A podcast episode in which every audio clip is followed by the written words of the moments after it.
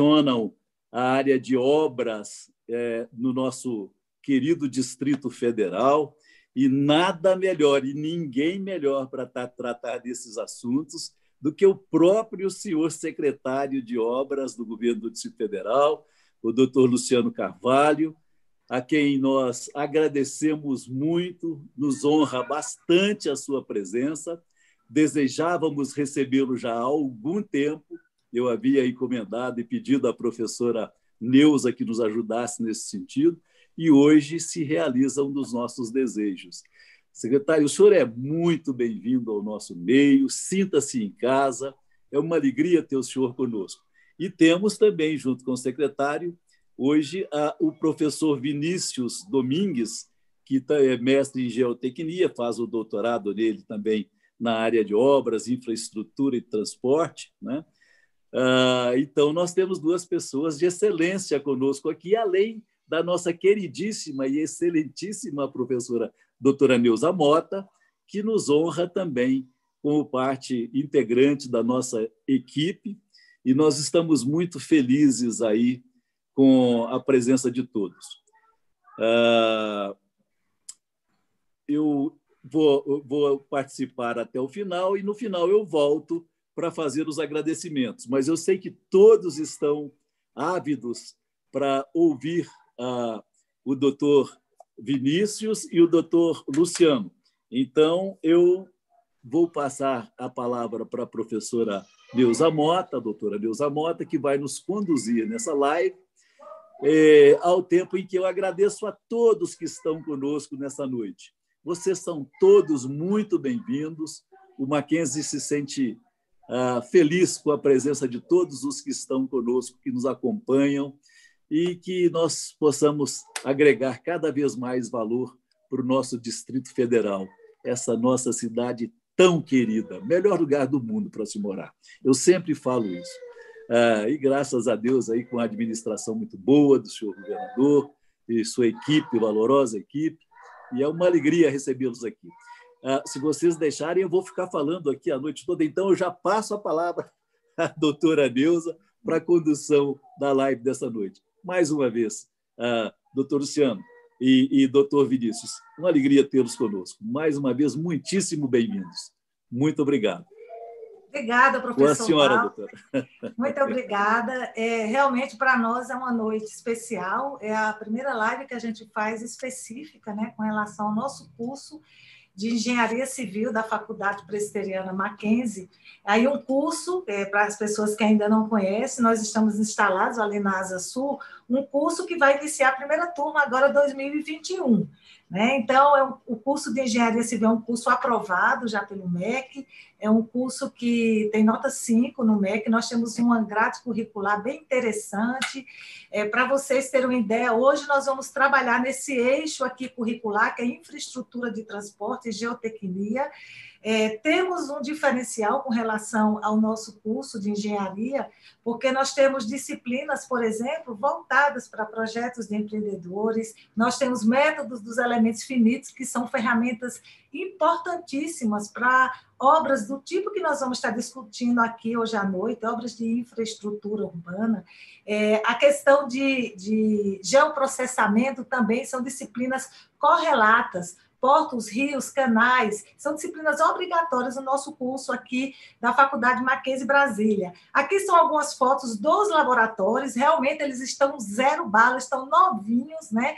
Esperando a nossa primeira turma do curso aqui na faculdade. Então, já temos os laboratórios de materiais de construção, geotecnia, é, a parte de topografia também, hidráulica. E aí estão aqui as, os nossos equipamentos e as nossas instalações. Também já lançamos agora este mês o primeiro curso de pós-graduação em desempenho e excelência construtiva. Então, assim, são atividades que o Mackenzie, na engenharia civil, já começou a lançar aqui no mercado local. E se você tem alguma, é, quer alguma informação sobre a, o curso, conversar conosco, aí estão tá os nossos contatos e vamos estar aí ao longo da nossa live conversando com vocês sobre o nosso curso. Com relação à nossa live, nós inauguramos então uma live específica sobre obras de engenharia civil. Nós que somos do curso de Engenharia Civil nos sentimos honrados, Luciano, com a sua presença, é, trazendo uma colaboração técnica né, de alto nível para é, a primeira live do curso de Engenharia Civil e eu quero te agradecer. Quero te apresentar para você fazer as suas considerações iniciais. É, o Luciano Carvalho, ele tem uma vasta atuação aqui antes de ser secretário, na iniciativa privada, e desde o início do governo ele assumiu né, a pasta de obras e infraestrutura é, do, do governo do Distrito Federal. E nada mais do que ele para falar um pouquinho para nós, é, fazer é, uma contextualização, falar suas palavras iniciais, Luciano, para aqueles que estão nos ouvindo. Seja bem-vindo. Obrigado, professora Neuza. Além de ser uma, uma amiga de engenharia civil, é, acabou, acabou que a gente se tornou grandes amigos também, né, Neuza? Uhum. A vida convergiu para isso. Agradeço muito o convite. É um prazer estar aqui, professor Walter. É, obrigado pelas palavras. Vinícius, nosso colega de, de profissão, amigo engenheiro também. É, parabenizar a Mackenzie, uma instituição de 150 anos, não é para qualquer um isso, é muita história e muita qualidade envolvida, sem dúvida alguma. E a gente fica aqui na expectativa, na ansiedade, ô Neuza, de ter o curso de engenharia funcionando aqui em Brasília e formando profissionais com qualidade. É, a gente pode ver pelas instalações de vocês aí que o investimento é alto e tudo visando a melhor formação possível de profissionais que no futuro vão estar aqui é, representando a nossa categoria. Obrigado pelo convite, é um prazer estar aqui hoje participando com vocês. Obrigada, Luciano. E agora eu vou também passar a palavra para o Vinícius. Vinícius, fazer suas considerações iniciais. O Vinícius hoje está fazendo o doutorado dele é, nessa área de métodos computacionais aplicados à execução de túneis urbanos. É um maquinzista desde de criança e comporá também falar parte do nosso corpo docente na área de geotecnia. Obrigada, Vinícius, por participar conosco. É isso, professora. Eu que tenho que agradecer. Primeiro de tudo, agradecer a você pela nossa parceria aí de muitos anos, é, pelo convite de estar aqui com vocês. Fala num assunto tão, tão relevante para a população do DF, né, nossa cidade, ao secretário Luciano, que vai nos presentear com uma, uma bela apresentação aqui, acho que vai ser um bate-papo bem bacana. E a nossa sala de aula cheia aqui, professor. A gente tem 51 espectadores aqui, eu já sinto uma sala de aula cheia, tá? Então é um gostinho legal. E como você disse, é, eu também tenho um agradecimento especial a, ao professor Walter e à ideia do Mackenzie em criar um curso aqui em Brasília de engenharia. Assim, é um desafio que eu topei com com maior assim prazer mesmo. É, sou maquinzista desde colégio, desde menino. Devo ter colegas maquinzistas porque os amigos que eu tenho hoje são os amigos lá do colégio, tá? E, assim, Inclusive um dos meus filhos. É, é isso. E na hora de receber um convite para fazer parte do corpo docente do Mackenzie, é, é, assim, é um convite totalmente diferente que eu não pensei duas vezes em aceitar essa briga. Então, assim, só posso dizer que eu estou muito feliz, espero poder contribuir, espero que todos, assim, se divirtam com a abordagem que a gente vai trazer para vocês, que é uma abordagem bem leve, mas também que vai agregar bastante valor para a gente entender como é que funciona essa obra. Então, eu acredito que o secretário Luciano vai nos presentear aí com uma belíssima apresentação. Obrigado, professora. Ok, Vinícius. Luciano, você está com a palavra. Vou compartilhar seu slide e está aqui. Todos estão vendo já. Obrigado, Neuza. É, bom, gente, a, o foco nosso aqui hoje é a obra do túnel de Taguatinga. É, sem dúvida alguma, a obra mais importante hoje é, do nosso governo, do governo do Distrito Federal. É um impacto muito grande na cidade. É, nesse momento, existe um impacto é, de problemas, de transtornos, a gente sabe disso, que a gente está incomodando, vamos dizer assim, e já tenho até que fazer um agradecimento é, à população, aos comerciantes, que estão tendo muita paciência, estão sendo parceiros nossos nesse momento, entendendo a necessidade da obra, Neuza, e os benefícios que ela vai trazer para a gente, né, para todos nós. É uma obra que já estava já licitada desde 2016. É um projeto que é muito antigo, tem mais de 10 anos que ele está em desenvolvimento e que quando a gente iniciou lá na transição do governo, ainda no final de 2018, foi tratado como prioridade a gente resgatar esse contrato. Era um contrato que estava judicializado, com problemas, e a gente levou o ano de 2019 trabalhando nesse sentido para poder é, chegar nesse momento aqui hoje, tá? com a obra em andamento, realizando esse sonho e essa necessidade para a população de Taguatinga e região. Né? Então, é, o que vai acontecer no centro de Taguatinga é que hoje todo aquele trânsito que existe na superfície da Avenida Central de Taguatinga, ele vai ser transferido para um túnel rodoviário. Esse túnel vai fazer a interligação ali da Elmo Cerejo com a EPTG e vai beneficiar toda a região oeste do DF. Taguatinga, Ceilândia, Samambaia, é, Sol Nascente, Pôr do Sol. Então, é uma obra fundamental e ela faz parte de um corredor que a gente chama corredor eixo-oeste, que é um corredor de transporte. Então, é uma obra transporte coletivo. Então, é uma obra importante porque ela vai beneficiar o transporte em massa. Né? Beneficia quem está passando ali com o seu veículo diariamente, obviamente. Por ali circulam mais de 135 mil veículos por dia. Então, é muita gente. Como vocês podem ver aí, a população da região é de quase 900 mil pessoas. Né? Então, o túnel, ele você vindo né, no Cerejo, direção para um piloto, ele se inicia ali no viaduto da Sandu, para quem conhece bem Taguatinga, o viaduto da Sandu, e vai até praticamente ao viaduto que nós entregamos no começo do ano, o alargamento do viaduto que dá acesso ao EPTG. Né? Então, é uma obra importante e que vai ter esse aspecto de ajudar no fluxo do trânsito na região. Né? É, vocês estão vendo uma imagem do, do túnel, é, são três faixas em cada sentido, né? no sentido é, Ceilândia, no sentido plano piloto. É, a avenida principal ali hoje, central, ela vai ser completamente requalificada. Vocês podem começar a ver por essas imagens e mais à frente vai ser melhor ainda de enxergar isso. Vai ser feito um bulevar em cima, com bastante área verde, calçada, ciclovia e a faixa do BRT exclusiva que é o ponto focal nessa parte superior na Avenida Central. Né? Então, você começa a gente ver aqui já um projeto geométrico do túnel. Você pode perceber que nos dois sentidos ele começa aí como se fosse um Y, né, professora Neuza?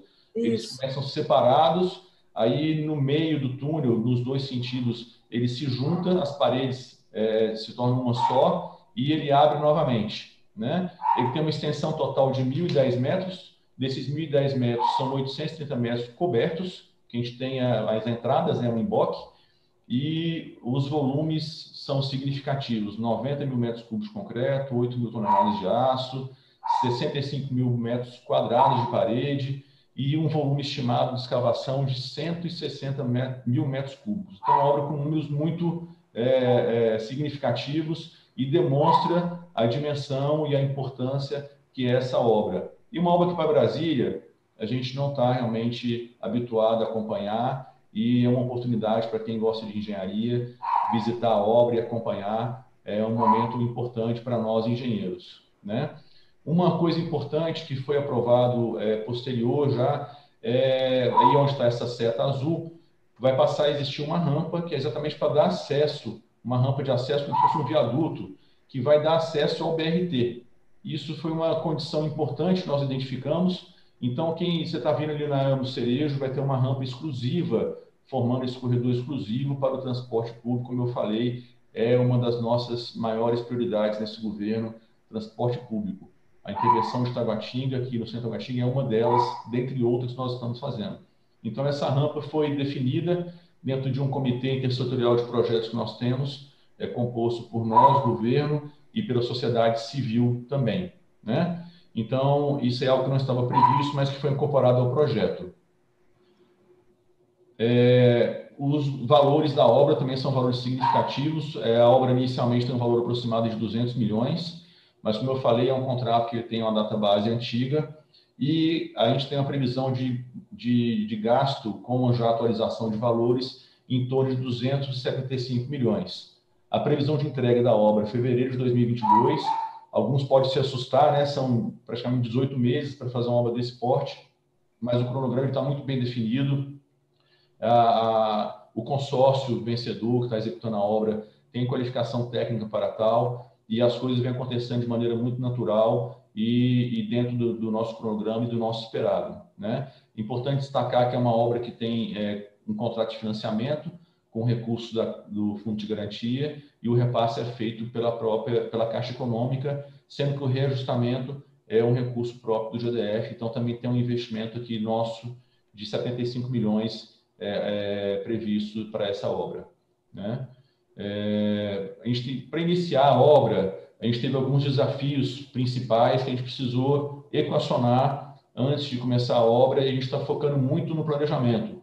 Para vocês terem uma ideia, a obra foi, o contrato foi assinado para a retomada da obra em janeiro agora desse ano então, nós iniciamos a obra só efetivamente quando fechou o centro da Guatinga, a obra em si, né? Dia 23 de julho. Então, nós ficamos seis meses trabalhando em projeto, planejamento e essas interferências, esses desafios principais, né? O inicial que nós pensamos, bom, nós vamos fazer uma obra no centro da Guatinga onde o trânsito é um caos. E como é que nós vamos fazer o desvio desse trânsito, né? Então, é, foi uma, um desafio muito grande, um estudo de logística, de tráfego, e foi um trabalho feito aqui a várias mãos. Aí veio a experiência do DR, do DETRAN, da Polícia Militar, a administração regional, a nossa equipe de técnicos, todo mundo fez um trabalho aqui a várias mãos para poder é, trazer o mínimo de transtorno para essa população que usa é, essa, essa rota diariamente para ir trabalhar ou para os seus, seus afazeres do dia, né? Então, nós criamos essa, essa rota alternativa. Quem está vindo no fluxo de Ceilândia é, faz um desvio pela viaduto da Sandu, acessa a Avenida das Palmeiras e aí segue seu destino, seja pistão sul, pistão norte, a pessoa segue o seu destino. E, e também, nesse caso, o transporte coletivo. Os ônibus também fazem esse mesmo percurso. Então, toda aquela estrutura que tinha de paradas de ônibus tal, na Avenida Central, passou a ser feita pela Avenida das Palmeiras. No sentido plano piloto Ceilândia, que é essa linha roxa, lilás, ela manteve-se originalmente, então não teve nenhum desvio. Né? Isso facilitou bastante, é, além do entendimento ter ficado mais fácil para quem usa a via diariamente, também facilitou no quesito deslocamento é, do dia a dia. Então, esses desvios, é óbvio que a gente tem tido é, reclamações pontuais, alguns problemas, mas devido ao bom planejamento que foi feito, é, a várias mãos, esses vários órgãos que eu citei aqui do, do DF, é, os desvios têm funcionado de maneira muito satisfatória. Né? É, volto aqui mais uma vez agradecer o apoio da população, agradecer toda essa compreensão é, os comerciantes que vêm, infelizmente, nesse momento eles sofrendo, mas o benefício que vem a seguir, ele é muito grande para o coletivo, né? Então, nós estamos muito confiantes de que vamos fazer uma entrega muito importante para todos que utilizam ali o centro de Taguatinga no seu dia a dia, né? É, uma coisa importante que a gente detectou ali foi essa questão é, da interface com o metrô. Você sabe, ali é ponto de passagem do metrô, e é, um, é uma passagem que também é um túnel, né? Então é, um, é, uma, é uma situação delicada que vem nos deixando, é, nos trazendo preocupações, mas com um corpo técnico muito qualificado, um projeto muito bem feito, todos os estudos é, estão sendo feitos com muito critério. E foi feito um levantamento topográfico cadastral do metrô com muita precisão para que a gente não tenha problema nenhum com o túnel do metrô. E nós estamos confiantes de que realmente não haverá. E essa questão do comércio local, como eu já falei, que é uma preocupação nossa com os comerciantes, essa conversa, esse diálogo está sempre aberto, nós estamos sempre conversando, a administração regional tem um papel muito importante nisso, tem nos ajudado bastante nesse sentido também, e as coisas estão fluindo da melhor maneira possível. Né? As precauções iniciais, vistorias cautelares em todas as edificações vizinhas à obra, é, é, com todo o estudo de patologia que já pré-existentes, né, para que a gente possa fazer um acompanhamento e ter de maneira detalhada o dia a dia ali do que está acontecendo, de fato, como impacto da nossa obra. Né? Então, esse monitoramento ele está sendo feito e vai ser feito no decorrer de toda a obra, nas é, é edificações vizinhas e no túnel do metrô, volto a falar. Então, é instrumentação e monitoramento de todas essas edificações e do túnel do metrô, tá? Então, para deixar todo mundo tranquilo e ciente de que o trabalho muito bem feito é, está em desenvolvimento com todo o critério, com toda a qualidade e a preocupação necessária que a situação exige, tá? É, nos deparamos com uma situação que não era prevista em projeto, porque ali no centro de Taguatinga existem três postos de combustível, né? E ao fazermos as sondagens para início da obra, é, nos deparamos lá com uma, uma contaminação é, por hidrocarbonetos, né? Então, isso nos trouxe inicialmente uma preocupação, e o que, o que nós fizemos foi nesse período de seis meses que antecedeu o início efetivo da obra, nós fizemos várias sondagens lá, vários furos de sondagens para detectar exatamente qual que era a posição dessa, dessa área contaminada e qual seria o impacto de fato na nossa, na nossa obra, né? Então, com isso, nós identificamos, determinamos a extensão dessa pluma de contaminação, é, identificamos que isso está no lençol freático, é, é, na fase retida e no solo seco, né? Então, a gente tem é, essa, essa, esse problema que não era esperado e que nós estamos lidando com ele da seguinte maneira.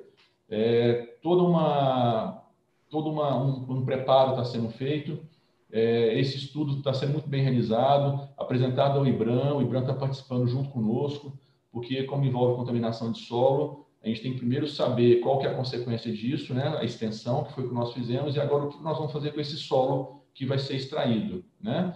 É, a, questão de impacto de custo no, na obra é muito pequena, porque acaba que o volume é, que nós estamos estimando ele é pequeno.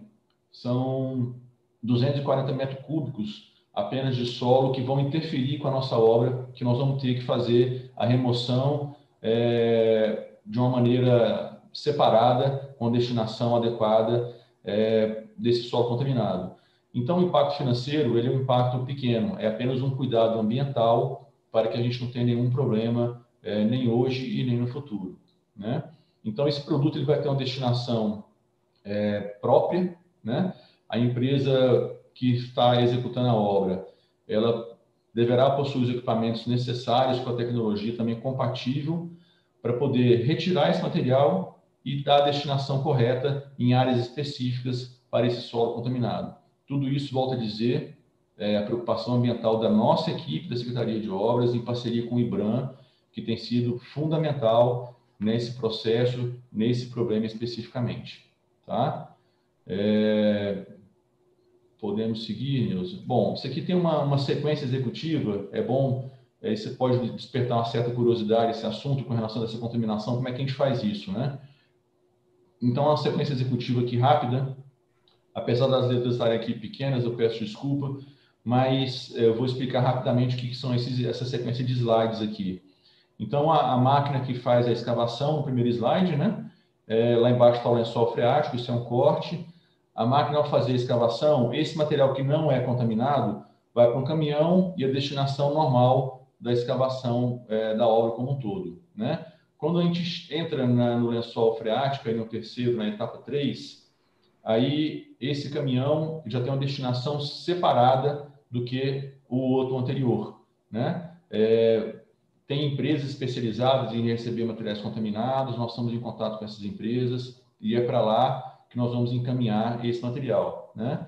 E aí a sequência executiva, a gente coloca a armadura, né? A gente faz a, a concretagem da, da, das paredes e o líquido que sobe, que é esse líquido rosa, que também estará contaminado, que é a água do lençol freático, ela sobe naturalmente quando você faz a concretagem das paredes, também vai ter uma destinação apropriada para esse mesmo local onde está sendo coletada também a terra, que teoricamente também está contaminada. Então é um processo que exige, exige um pouco mais de detalhe é, ou de cuidados, mas ele é um processo também simples, não vai atrapalhar o andamento da obra, e, como eu disse, o volume é pequeno perante a nossa execução.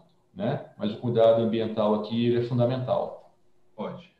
Secretário, se me permitir uma, uma interrupção aqui, só para recapitular alguns pontos interessantes que a gente já tratou até o momento, né? trazendo as boas práticas da, da engenharia tuneleira, que é, a princípio a gente para e pensa que claramente Brasília, pelo relevo, não é uma cidade que tem uma vocação tuneleira, né? Mas aqui a gente, é, como você falou, é, tem um excelente corpo técnico trabalhando e a gente sabe que aqui no DF nós temos referências internacionais em túneis, né? Então a gente até aqui na nossa palestra pessoas que conhecem muito bem do assunto. Então apesar de não ser uma cidade com essa vocação natural, a gente tem bastante conhecimento aqui na capital de como realizar esse tipo de obra. Então recapitulando algumas boas práticas que você trouxe até o momento, a princípio às vezes parece simples uh, o fator do desvio do tráfego, né? Assim, é da fluidez ao pessoal, assim, às vezes tem aquela visão primária de que, ah, joga para cá o tráfego, desafoga e está tudo bem, mas na verdade, trazer isso, inclusive, entre os principais desafios, traz ainda mais confiança para a gente do meio acadêmico prático de que a obra está sendo tocada da maneira devida, né? Porque um desvio adequado, ele não é simplesmente você jogar aquele volume médio diário de tráfego para uma via paralela e está tudo bem. Além de ter vários outros órgãos envolvidos, a fluidez do tráfego é um dos parâmetros, né? A gente tem que ter uma geometria adequada para a gente não causar é, acidente, a gente não ter nenhum tipo de problema.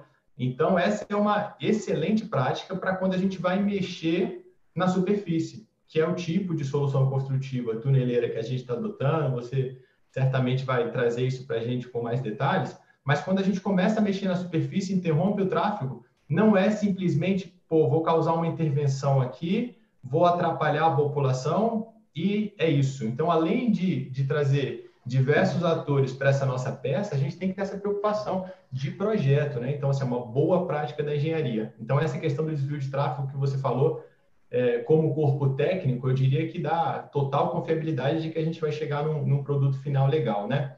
A segunda etapa que a gente trouxe, que é a questão da interferência com as obras vizinhas, isso aí é, é de praxe para obra tuneleira, né? Quando você vai fazer uma obra tuneleira, você tem, no nosso caso particular, a gente tem a estrutura do metrô do DF muito próxima, isso causa é, uma atenção especial, é importantíssimo, é particular da nossa obra, mas ainda assim tem toda a questão das vistorias cautelares que estão sendo feitas e, e, toda essa preocupação com o processo construtivo como um todo, né? Desde a vale, escavação, recobrimento, trazer essa preocupação de estruturas lindeiras é uma coisa que está assim no estado da arte mesmo. A gente trata bastante isso. Parece de novo um tema simples, mas a gente sabe também aqui, professora Neuza, comigo, que é um assunto bem complexo, requer seriedade, né, né, Luciano? Você vê que dá um volume de trabalho enorme, a gente tem que fazer essas visitas, fazer acompanhamento com estudo geotécnico de qualidade e atual,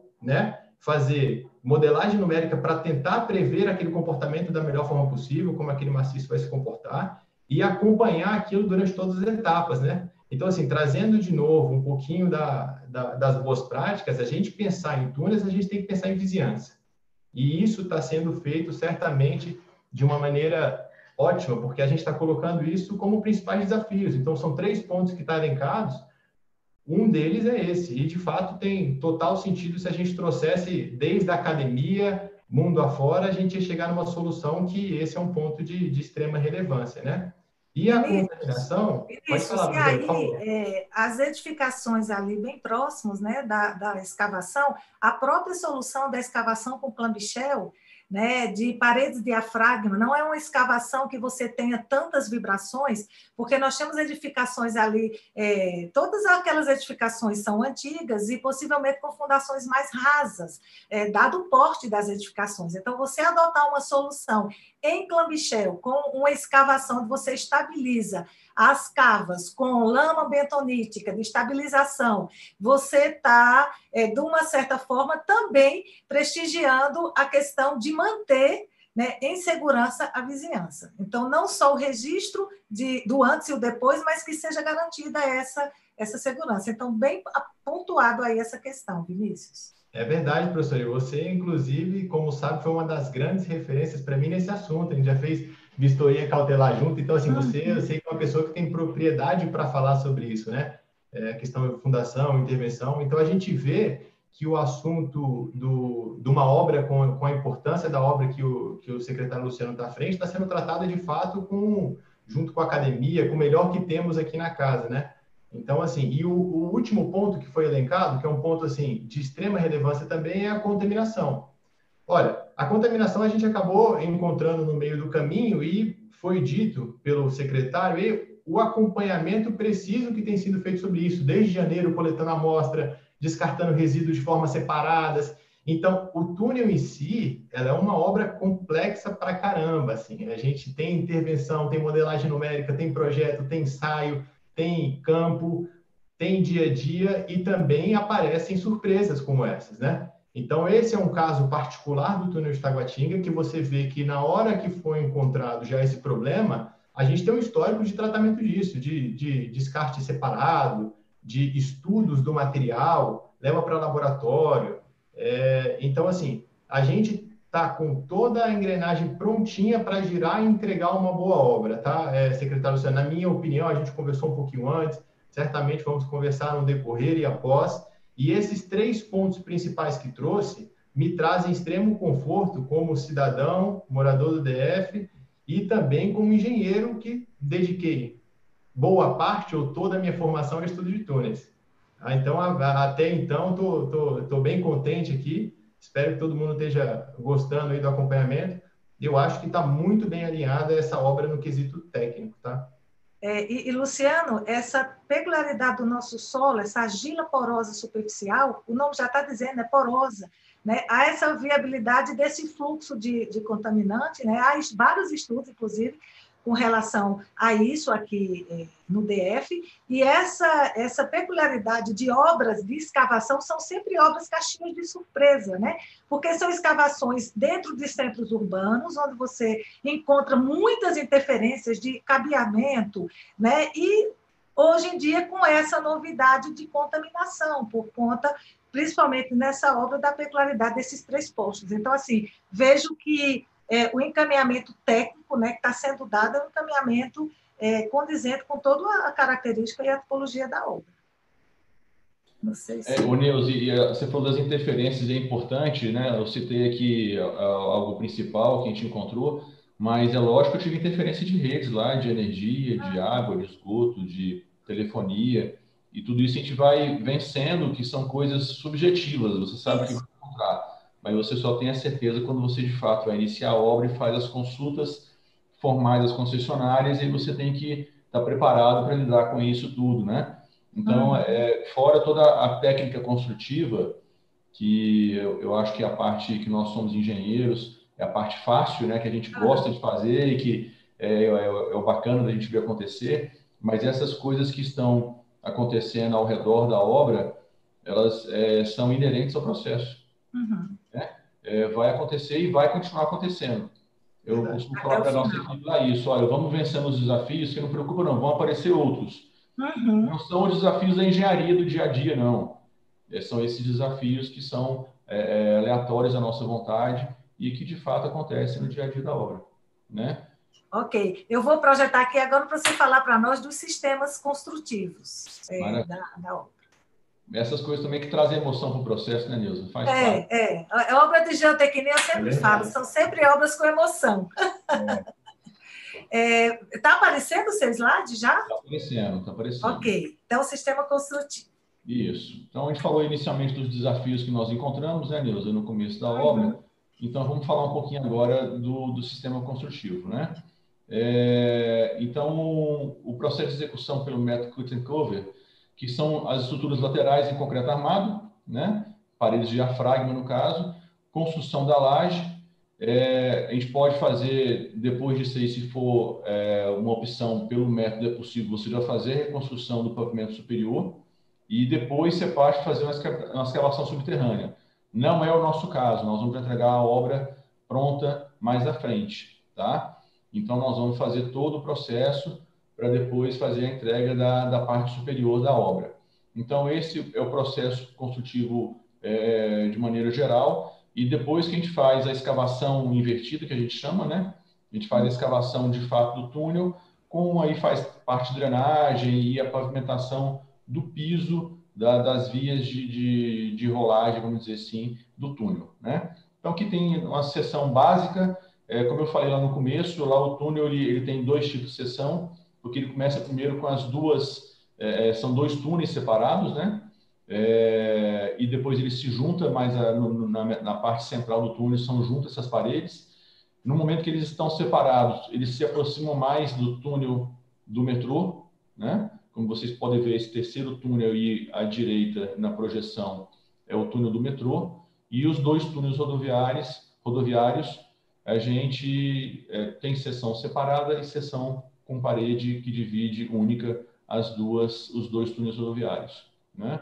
Então isso é um corte esquemático básico é, com as construções, as edificações vizinhas também, como a gente falou, com toda a preocupação de monitoramento e instrumentação, principalmente no que diz respeito aqui na interferência com o metrô, tá?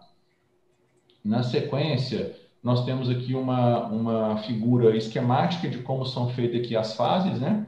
Então, você está vendo aí na, na, é, na parte 1 aí, da, da 1 para a sequência, a Clamichel fazendo a escavação das paredes de diafragma, ali já à frente, já descendo a armadura, depois lá a concretagem, né? Processo de concretagem, e mais à frente já uma parede já contínua, é, que é o que vai proporcionar depois a gente fazer a escavação inicial parcial, execução de laje e tudo mais. A gente vai também detalhando um pouco mais isso aí à frente.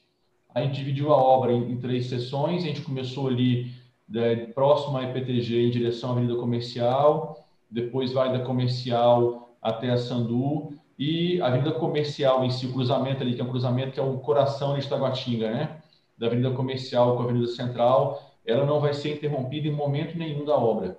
Então, nós vamos conseguir manter aquele cruzamento funcionando durante toda a execução da obra. Tá? Isso é importante e traz uma tranquilidade para quem usa ali a, a, região central de Taguatinga normalmente. Né? Na sequência, a gente tem aqui o que nós estamos executando lá hoje, já está bem adiantado, que são as muretas guias. Essa mureta, como o próprio nome diz, ela serve de guia para a Clamichel fazer a escavação das paredes diafragmas. Então, esse trabalho foi o primeiro que a gente iniciou lá de execução de obra de fato, né? Depois de canteiro instalado, as, as, todas as instalações provisórias necessárias. A gente começou pela execução das paredes guias, é o primeiro, a primeira etapa de obra. É, a gente faz essa, essa mureta guia e, na sequência, a gente tem a, a execução com a Clamichel das escavações. Essas fotos são fotos da obra, tá, Nilza? É, ah, lá, da obra, da execução, do andamento do nosso serviço, a Moreta Guia é nossa, a Clamichel trabalhando. Clamichel, armação. A armação, né, com guindaste para poder descer a armação. É, lembrando que a Clamichel, hoje, nós temos já dois equipamentos funcionando, tem um terceiro que vai iniciar a operação em breve também, então serão três equipamentos com mês trabalhando. E vocês veem bastante água, essas mangueiras, porque tem o quê? Tem um polímero que a gente usa para poder estabilizar o solo, né, Neuza? Importante. Uhum. Esse polímero é uma mistura química. É, e lembrando também que esse polímero é uma preocupação que, que eu tinha e que fiquei satisfeito de saber que ele é um material biodegradável, então não atinge em nada a natureza, né? É, o que sobra de resíduo ali ele evapora e não traz nenhum transtorno para a natureza. Então, acompanhando aqui a sequência, escavação da parede diafragma, o lançamento da armadura, na sequência nós vamos ver aí a concretagem das lamelas, né? E é, a preocupação nossa de ter uma usina de concreto instalada no canteiro. Essa usina começa a funcionar agora a partir da próxima semana e vai dar o apoio necessário logístico para ela poder funcionar é, talvez num, num, terceiro turno, né, trabalho noturno ou os finais de semana. A gente fica com a logística bem mais facilitada a partir do momento que você tem uma central de concreto instalada no, no canteiro. Né? Na sequência do trabalho, e aqui já são fotos que não são da nossa obra. É, a gente pegou uma obra é, que é similar em Brasília como referência, que foi lá o túnel do balão do aeroporto, né, que está lá já funcionando já há alguns anos e tem um método construtivo similar ao nosso. Né? Então, ao fazermos a, a concretagem das lamelas, das paredes de diafragma, a gente faz essa viga por cima dela, né? E essa viga que vai receber a laje, que é a figura que a gente está vendo aqui mais à frente. É, mas, no momento lá hoje, nós estamos fazendo lá uma sessão que ela ainda, a profundidade não é, não é muito, não é tão grande, então a gente não está precisando fazer grampeamento de solo, mas vai chegar um ponto da, da execução que a gente vai grampear o solo qual, qual função? Trazer estabilidade para o processo, para não ter nenhum risco de abalar as, as edificações vizinhas e a gente ter tranquilidade em executar a nossa obra, né, professora Nilza? Aí é uma área que você entende bem mais do que eu, que você pode até falar melhor se quiser falar. Então, o tá, solo ah, vai ser... Aqui, na verdade, Luciano, é a estabilização do talude, né? Para você estabilizar, para você não ter nenhum desmoronamento, né? Isso. Durante as escavações e esse serviço que você vai fazer de concretagem da laje. Isso. Na sequência, a gente concreta a laje, né?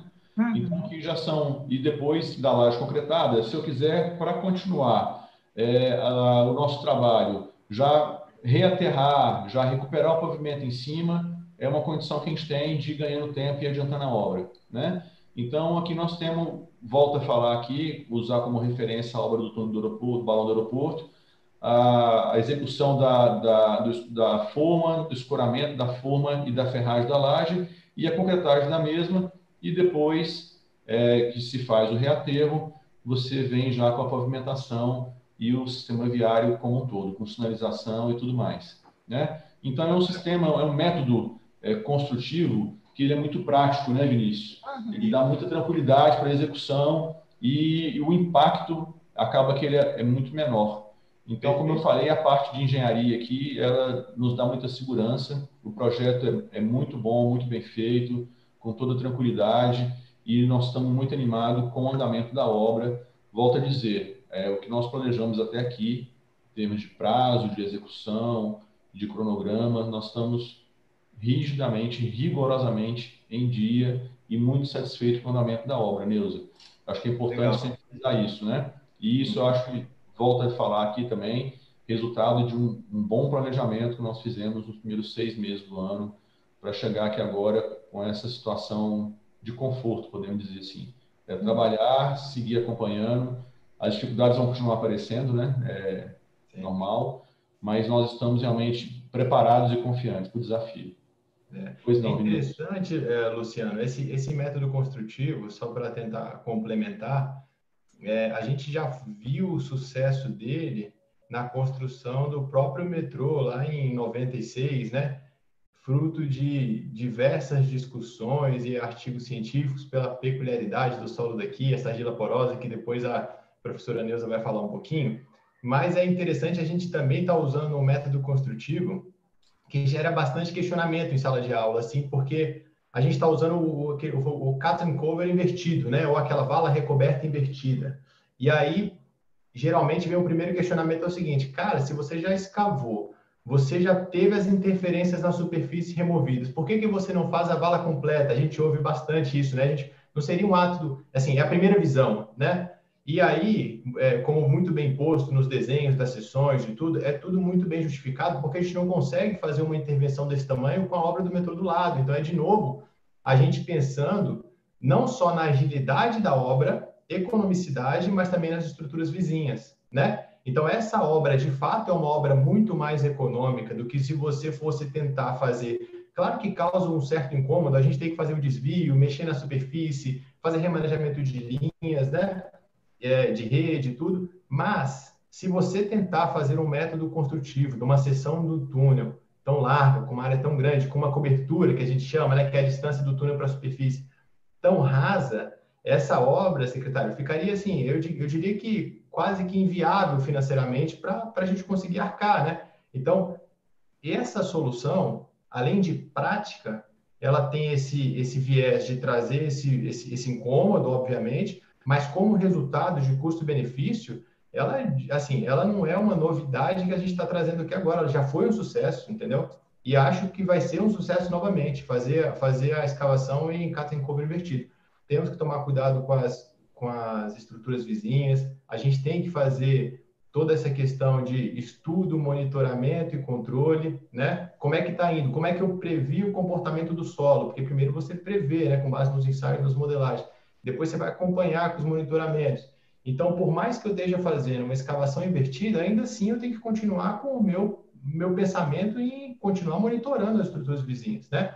Então, a, o método construtivo que a gente está apresentando como solução aqui para a obra do túnel de Taguatinga, o que eu tenho a dizer como pesquisador da área é que ela não, na minha visão, não só vai ser um sucesso, como ela já foi um sucesso lá em 96, discussão de vários artigos aí na área, né?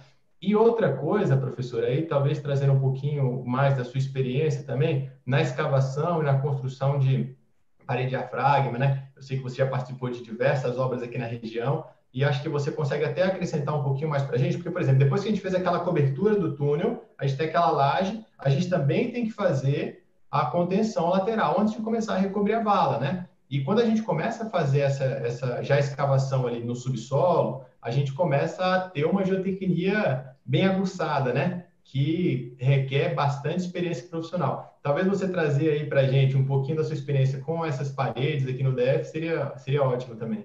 É, é, uma experiência que a gente teve ali nas obras do BRT e que por isso a obra de acesso ao aeroporto, o, o túnel que a gente tem ali no aeroporto, que é exatamente essa solução por parede diafragma, veio da dificuldade que nós tivemos também nos projetos preliminares ali no BRT, em que foi inicialmente previsto a contenção em, parede, em estacas justapostas, quando você tem que escavar e encontrar o lençol freático. Então, você tinha uma série de dificuldades com relação à escavação, como o Luciano falou, veio escavando e depois eu tenho todo um sistema de drenagem né, para ser executado por conta da presença do, do nível d'água, está muito próximo do fundo lá da cava.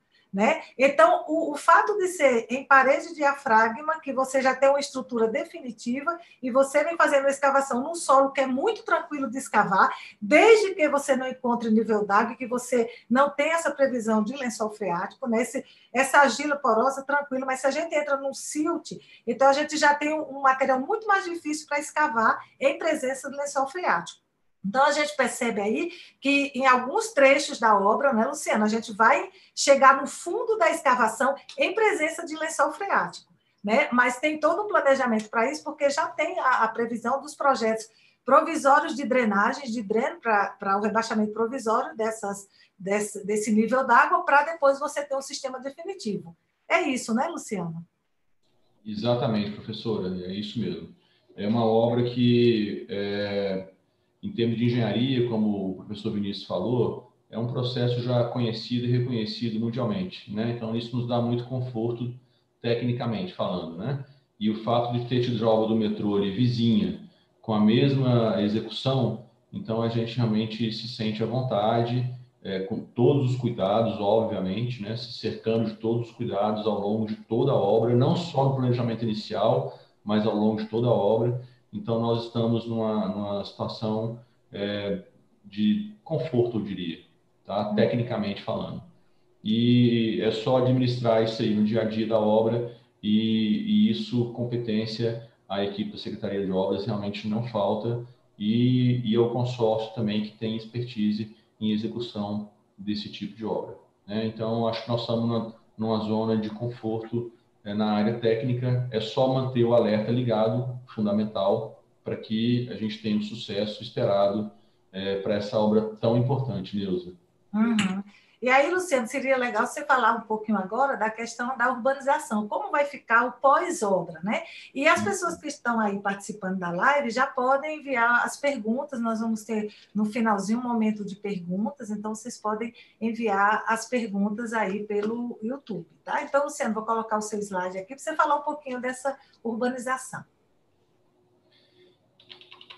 Então, Neuza, é, é óbvio que todo esse sacrifício vai ter que ter o bônus depois, né? Hum. A gente tem que colher depois os frutos aí e a população poder usufruir é, e ter a certeza de que foi um trabalho bem feito, de que foi um, um investimento é, que valeu a pena, que compensou é, lá na frente. Então, além de, de, facilitar a questão do trânsito de veículos, de privilegiar o transporte coletivo urbano, aí vem a questão também dessa urbanização nova que ainda é um estudo, ainda é uma proposta que está em desenvolvimento, junto com a equipe de projetistas, de arquitetos e urbanistas da Secretaria de Desenvolvimento Urbano, da SEDU. Então, a gente já tem uma proposta já formatada e agora, ao longo desse segundo semestre, nós vamos consolidar essa proposta e chegar no final da obra a gente poder entregar para a população o que nós estamos chamando de um boulevard. Então, a Avenida Central de Taguatinga, como ela é hoje, ela não vai existir mais, né? Isso é uma visão é, de uma parte dela, é uma estação de BRT, é uma, uma estação única que vai existir, e vocês podem ver, tem muita área verde, vai ter ciclovia, calçadas largas, e a, a, o fato de ter uma via exclusiva para o BRT no centro é o ponto focal, Neuza. Isso aí é muito importante, que é, o transporte coletivo tem que ser e deve ser privilegiado sempre, e também esses espaços largos também vão privilegiar os pedestres, né? Você poder caminhar com tranquilidade, com segurança, com uma ordem urbana que traz conforto para quem for andar no centro da Batinga. Então, vai ser uma, um novo centro, um novo marco para a região toda ali, com certeza. Né? Aqui é uma visão um pouco mais ampla. É, existe previsão de quiosques, como eu falei, ainda são tudo é, estudos que estão em desenvolvimento, mas existirão sim previsões de quiosques. Aquela desordem, é, entre aspas, que existe ali hoje com quiosques de todo padrão, todo tipo, a tendência é que seja um padrão único para todo mundo que se concentre num ponto só e não tem aqueles quiosques espalhados como a gente conhece lá hoje no centro da Guatinga. Como eu falei, a ordem urbana está sendo pensada para que a gente tenha uma qualidade é, muito superior ao que existe ali hoje e, e uma requalificação urbana importante para Taguatinga, né? Uma visão lateral, você vê os quiosques com previsão ali de talvez ter um pergolado, com um lugarzinho para mesas, enfim, é, calçadas largas, né? Volta a falar, ciclovia também, é, beneficiar também essas pessoas que utilizam de bicicleta para se deslocar, é fundamental. É, a próxima imagem, Neuza, acho que tem uma, uma, imagem mais ampla, não tem, se não me engano? Não, só tem essa. Tem essa, essa, essa. É. A ah, essa aí. Então, se você vê aí que são, a, a, vai, vai continuar tendo as três faixas de trânsito em cima, esse vai ser só um trânsito local, é para quem realmente vai ao centro de Taguatinga, precisa passar por ali, porque quem vai transitar é, com quem hoje passa ali só de passagem no centro, né, que faz a ligação ali Elmo Cerejo com a EPTG, vai ter o trânsito livre. A nossa expectativa, Nilson, é que esses motoristas economizem aí pelo menos 30 minutos por dia em deslocamento. Né? Isso é muito significativo, é um impacto muito grande. E esse bulevar vai dar prazer de você fazer uma caminhada no centro de Taguatinga e aí os comerciantes é, nessa parceria importante, nessa paciência que eles estão tendo conosco hoje, eles vão ter um ganho muito grande depois, a gente não tem a menor dúvida disso. Essa organização aí é, é o diferencial, de fato, para quem hoje transita ali como pedestre no centro da Guatinga, e você imaginar que vai ser assim daqui a alguns meses, é algo realmente que nos dá muita confiança no nosso trabalho, Neuza. Uhum. Aqui tem seus dados, não, Luciano? É, enfim, gente, é, a gente procurou aqui fazer de uma forma sucinta uma apresentação técnica é, com as informações que consideramos as, as principais e à disposição, Neuza. Uhum. Que...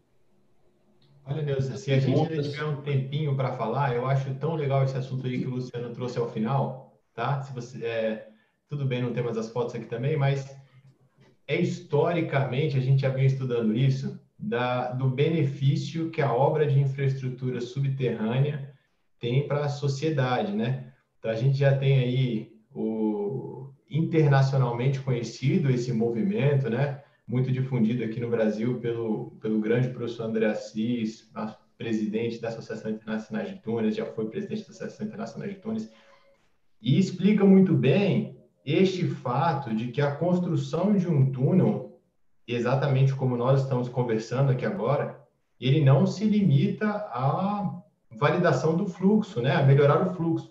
Historicamente, a gente tem aí é, artéria central de Boston, tem é, anel viário de Madrid, aqui perto da gente tem o próprio Porto Maravilha. São algumas obras de infraestrutura que a gente traz para o subsolo e a gente ganha qualidade de vida na superfície. Então, esse já é um movimento que a gente vê aí no meio acadêmico bem forte de pontuar os benefícios da gente fazer obras de infraestrutura subterrânea para que a gente tenha é, prevalecendo na superfície, que é uma área hipervalorizada, em centros urbanos, obviamente, fica, fica mais claro de, de, de entender, a gente prioriza lazer, moradia e trabalho, né? Então, essas são as três vertentes que a gente tenta colocar ali. Então, quando a gente começa a fazer construções de cidades, assim, às vezes acontece algumas, alguns movimentos de forma desordenada, e aquele lojista, comerciante ou morador que ficava ali em frente a uma praça, que passava gente,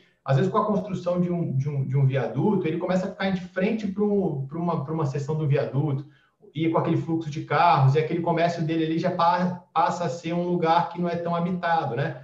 E, o, e ver Taguatinga no sentido contrário, com uma obra de tal importância, secretária, é bem bacana. A gente está assim no, no estado da arte de trazer, ainda que nossa, nosso relevo seja plano, a gente conseguir trazer obra subterrânea para valorizar a superfície, eu não tenho dúvida de que, não tenho dúvida porque já é um, um, um movimento histórico, né? Então a gente já vê esse movimento, não porque eu estou achando, mas porque coisas similares já vêm sendo publicadas e conversadas nesse assunto, de que obras de arte especial construídas em desnível, como viadutos e outras, outras construções desse tipo, a gente costuma ter uma desvalorização daquele comércio.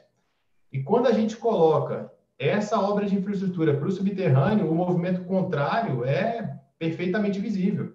Então a gente tem uma valorização não só da cidade, porque às vezes fica aquele gostinho de assim, ah, vai ficar legal, vai ficar bonito, né? A gente vê o um mapa assim, vai ficar, vai ficar bonito é até mais do que isso, vai ficar mais valorizado a cidade, entendeu? Uma cidade, a gente vê aí esse urbanismo arborizado e tudo. Então, a gente está em um movimento na direção do que vem sendo pesquisado, de valorizar o espaço de superfície, de valorizar é, a área central de Taguatinga.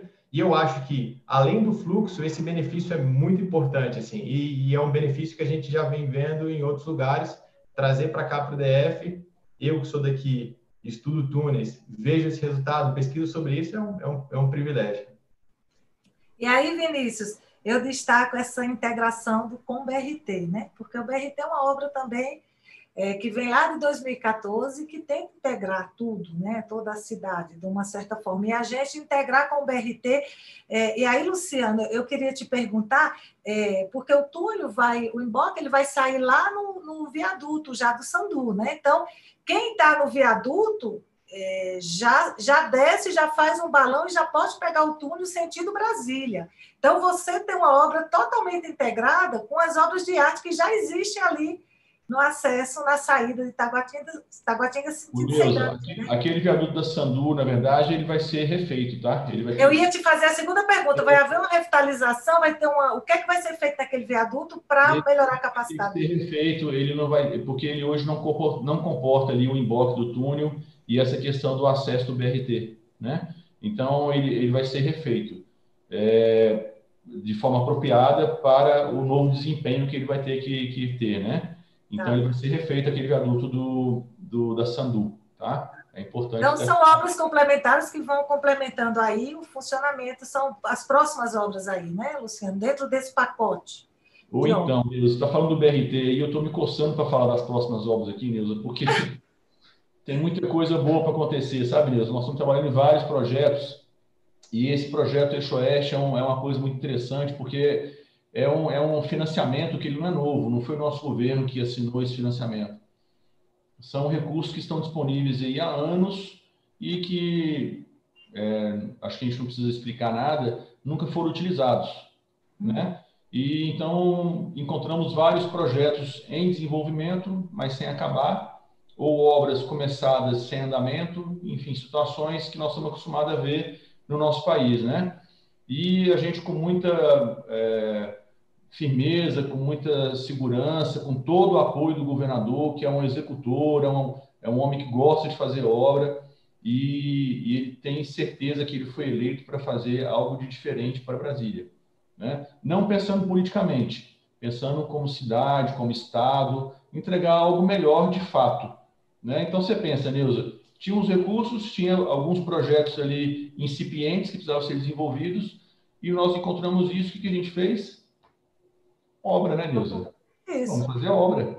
É, né? E isso, isso me alegra muito, porque isso aí mostra que a formação de, de alunos de engenharia, né, quer dizer, é o caminho que a gente tem que seguir. É, é um momento muito especial, tá, Neuza? De fato é. é assim, é, é, a gente tem tido essa felicidade de ter um comandante como o governador Ibanês, que é realizador, de ter é, disponibilidade de recursos é, e outras obras de mobilidade serão, já estão em andamento, além do túnel de Taguatinga. Nós entregamos o viaduto de Taguatinga, que era uma obra que estava lá parada né, há dois, três anos. Nós retomamos, entregamos o, o viaduto de entrada de Taguatinga, que foi alargado, já pensando exatamente no encaixe dele com, com o túnel. Nós estamos fazendo uma obra na SPM, que são viadutos também, é, no final da SPM, já depois da, do, da W3 Sul, daquele viaduto da W3, que também já estão pensando no corredor de ônibus, que é a próxima obra que nós vamos lançar, que a SPM vai ser feito todo um corredor de ônibus, o BRT. Então, assim, são obras viárias é, fundamentais, Onilza. O transporte público tem que ser privilegiado, essas vias expressas exclusivas para ônibus, elas têm que existir, né? Na IPTG já tem, então nós vamos interligar agora Túnel de Taguatinga, EPTG, ESPM, EPIG também vai passar a ter um corredor de ônibus, Hélio Prates também vai ter um corredor de ônibus. Então, assim, são obras que vão mudar a dinâmica da cidade, com certeza, e vai trazer muito benefício para a população. E obras, né, Luciano, como você disse, que já, já existiam a intenção, mas faltava a, o processo coragem. de viabilização, coragem de fazer acontecer. Então, Fazer engenharia, né, Luciano? Fazer engenharia. engenharia. Mas o, o, que, o que é bacana é isso, Neuza. É, eu, como engenheiro, assim como vocês, e, e, tenho certeza que muitos que estão nos ouvindo aqui são da, da nosso, do nosso ramo, são profissionais como nós. É, quem não gosta de ver uma obra, né, Neuza? De dar aquela olhada por cima do tapume, ver o que está acontecendo. Deixa eu ver, que ver a máquina. entendeu? Essa obra do túnel bacana, porque é todo dia que você vê equipamentos como esses trabalhando aqui em Brasília, então é uma oportunidade ímpar realmente você acompanhar uma obra que tem uma, uma, um ritmo e uma execução diferenciada. Então, esse dinamismo do governador transmitiu para a nossa equipe de obras, de engenharia, nossos técnicos, e vai refletir num trabalho bem bacana mais à frente, Neuza. É, e a comunidade toda vai ser beneficiada. Eu acredito que também o corpo técnico de Brasília, isso mostra também, Luciana, a capacidade de técnicos que a gente tem na região, que conhecem é, o local, a obra local, que sabe é, fazer geotecnia, sabe fazer engenharia, você assim está muito bem assessorado.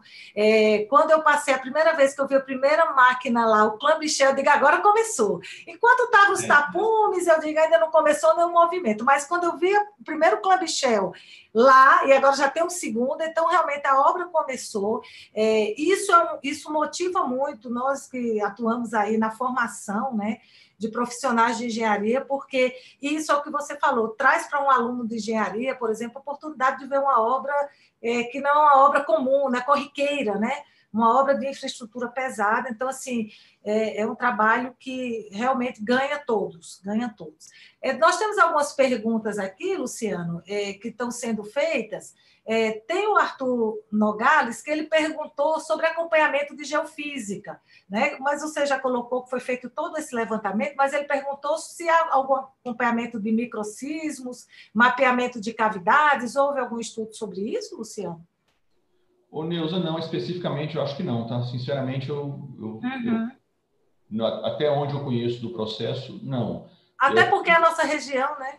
É, não pois é. é todo o monitoramento das estruturas, né, com instrumentação. Então, assim, é, eu não sei se vai chegar a esse grau de acompanhamento, uhum. mas dentro daquilo que nos é exigido nas normas, está tudo previsto e sendo feito, Neuza. Eu não sei é, se a, ge a geofísica, geralmente, para você é, definir estratigrafia, camadas, mas é uma campanha muito forte de sondagens, e o que se encontrou na região por tudo que eu já vi da obra, é, são perfis geotécnicos clássicos e tradicionais da região.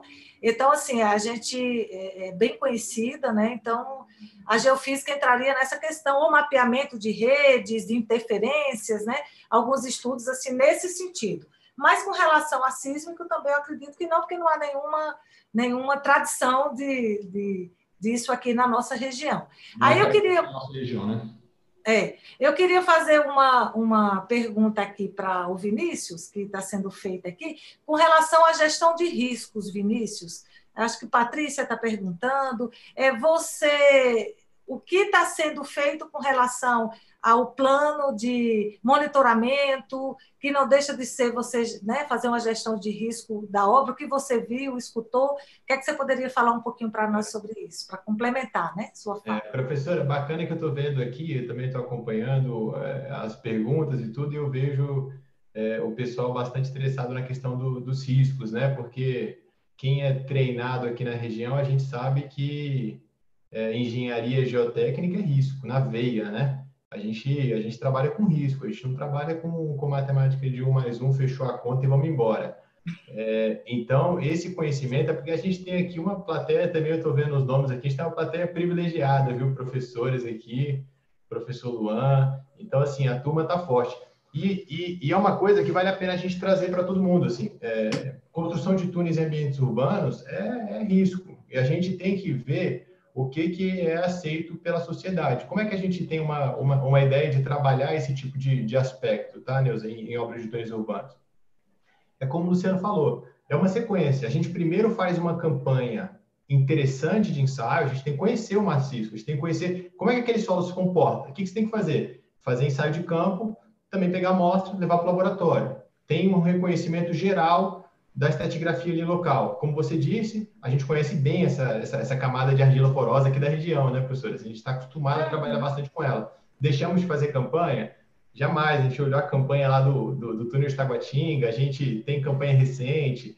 Então, assim, pegar e entender o maciço é o primeiro passo, tá? Para a gente estudar risco.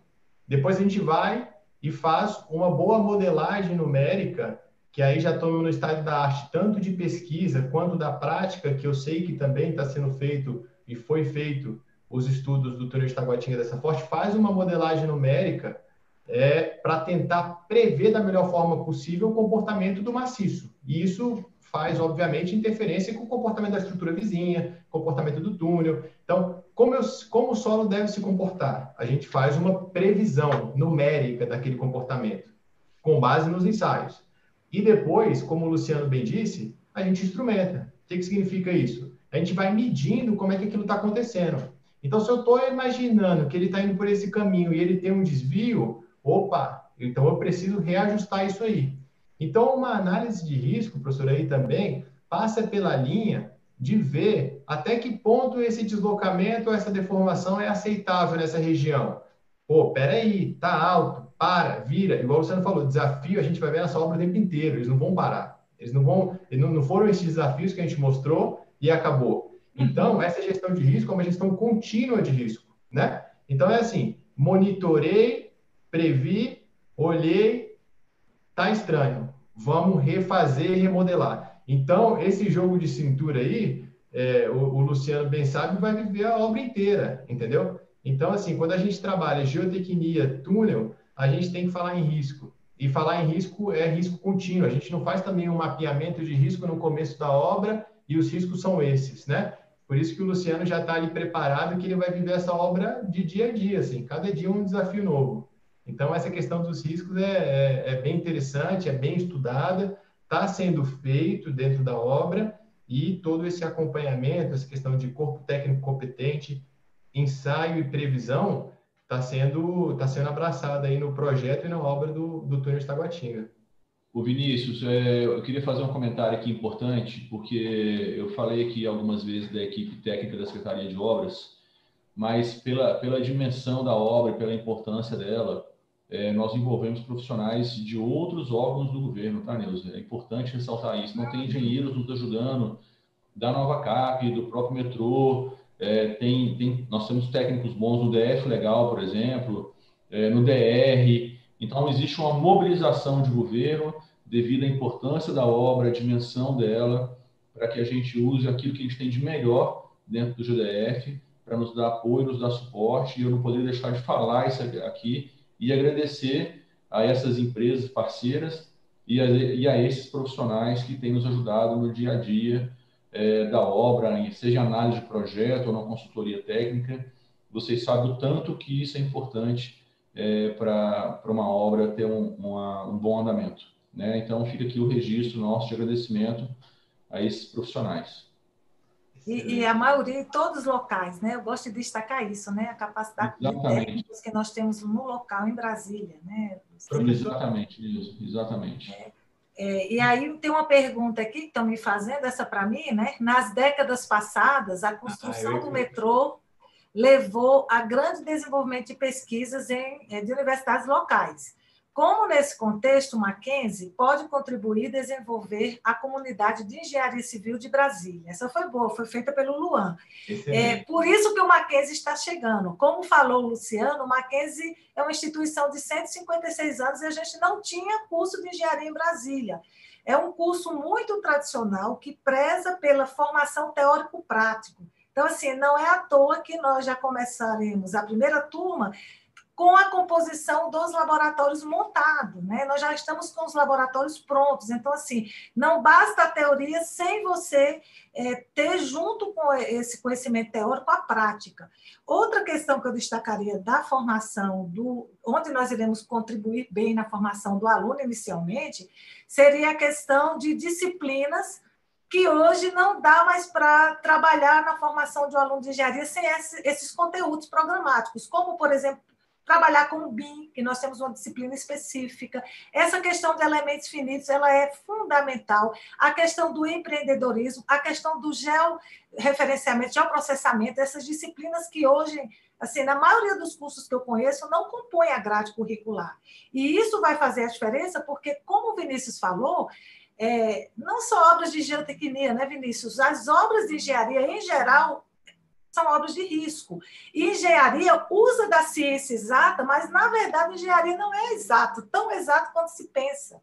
Né? Há o risco envolvido, há incógnitas, há a questão né, é, da assertiva de conhecimento, experiência prática, né? E, e, isso tudo é engenharia, o bom senso, resumindo, é o bom senso, mais o conhecimento teórico. E a formação do aluno tem que passar por isso. Né? Ter oportunidade de ter obras aqui onde a, Faculdade Mackenzie, do curso de engenharia, busca integrar, né? A gente até já tem conversado com o Luciano com relação a essa parceria, porque temos uma estrutura excepcional com relação à infraestrutura de laboratórios. Vamos investir no corpo docente também, porque o corpo docente também faz toda a diferença. Esse assunto me interessa muito, viu, Neuza? Ô, oh, Neuza.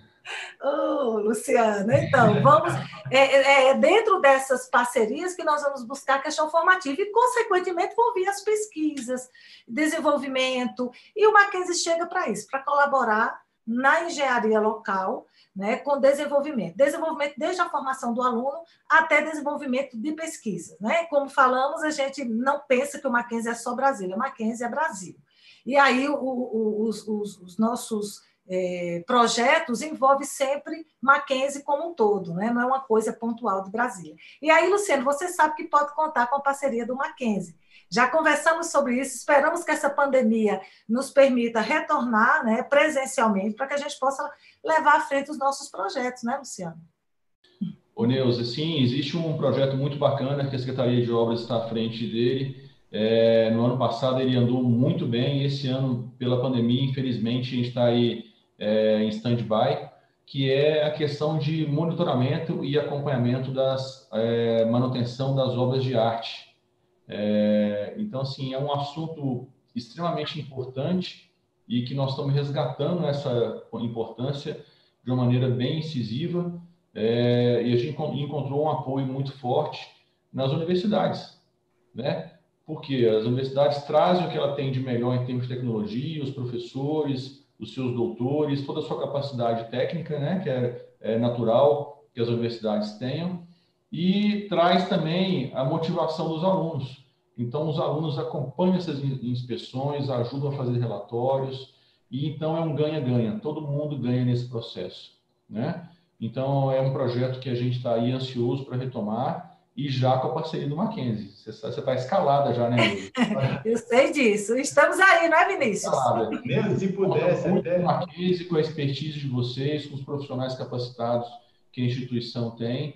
E esses alunos vão aprender muito é, nessa parceria que nós vamos aí estar tá, é, firmando em breve, o Nilson, tenho certeza. Uhum. É verdade.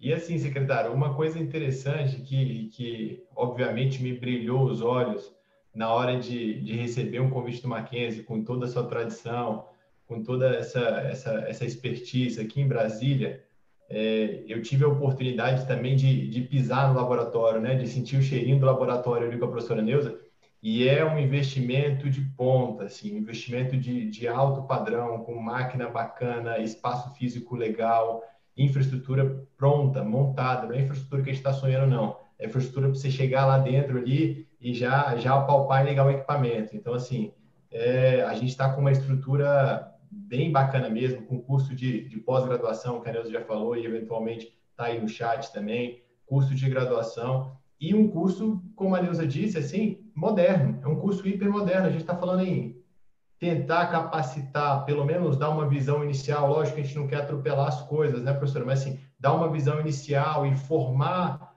o engenheiro para conseguir mexer com métodos computacionais, é o futuro, não adianta, a gente tem que cada vez mais a gente tem essa expertise de conseguir prever o comportamento de uma maneira mais precisa, a gente tem que usar essas ferramentas, ferramenta do, do presente.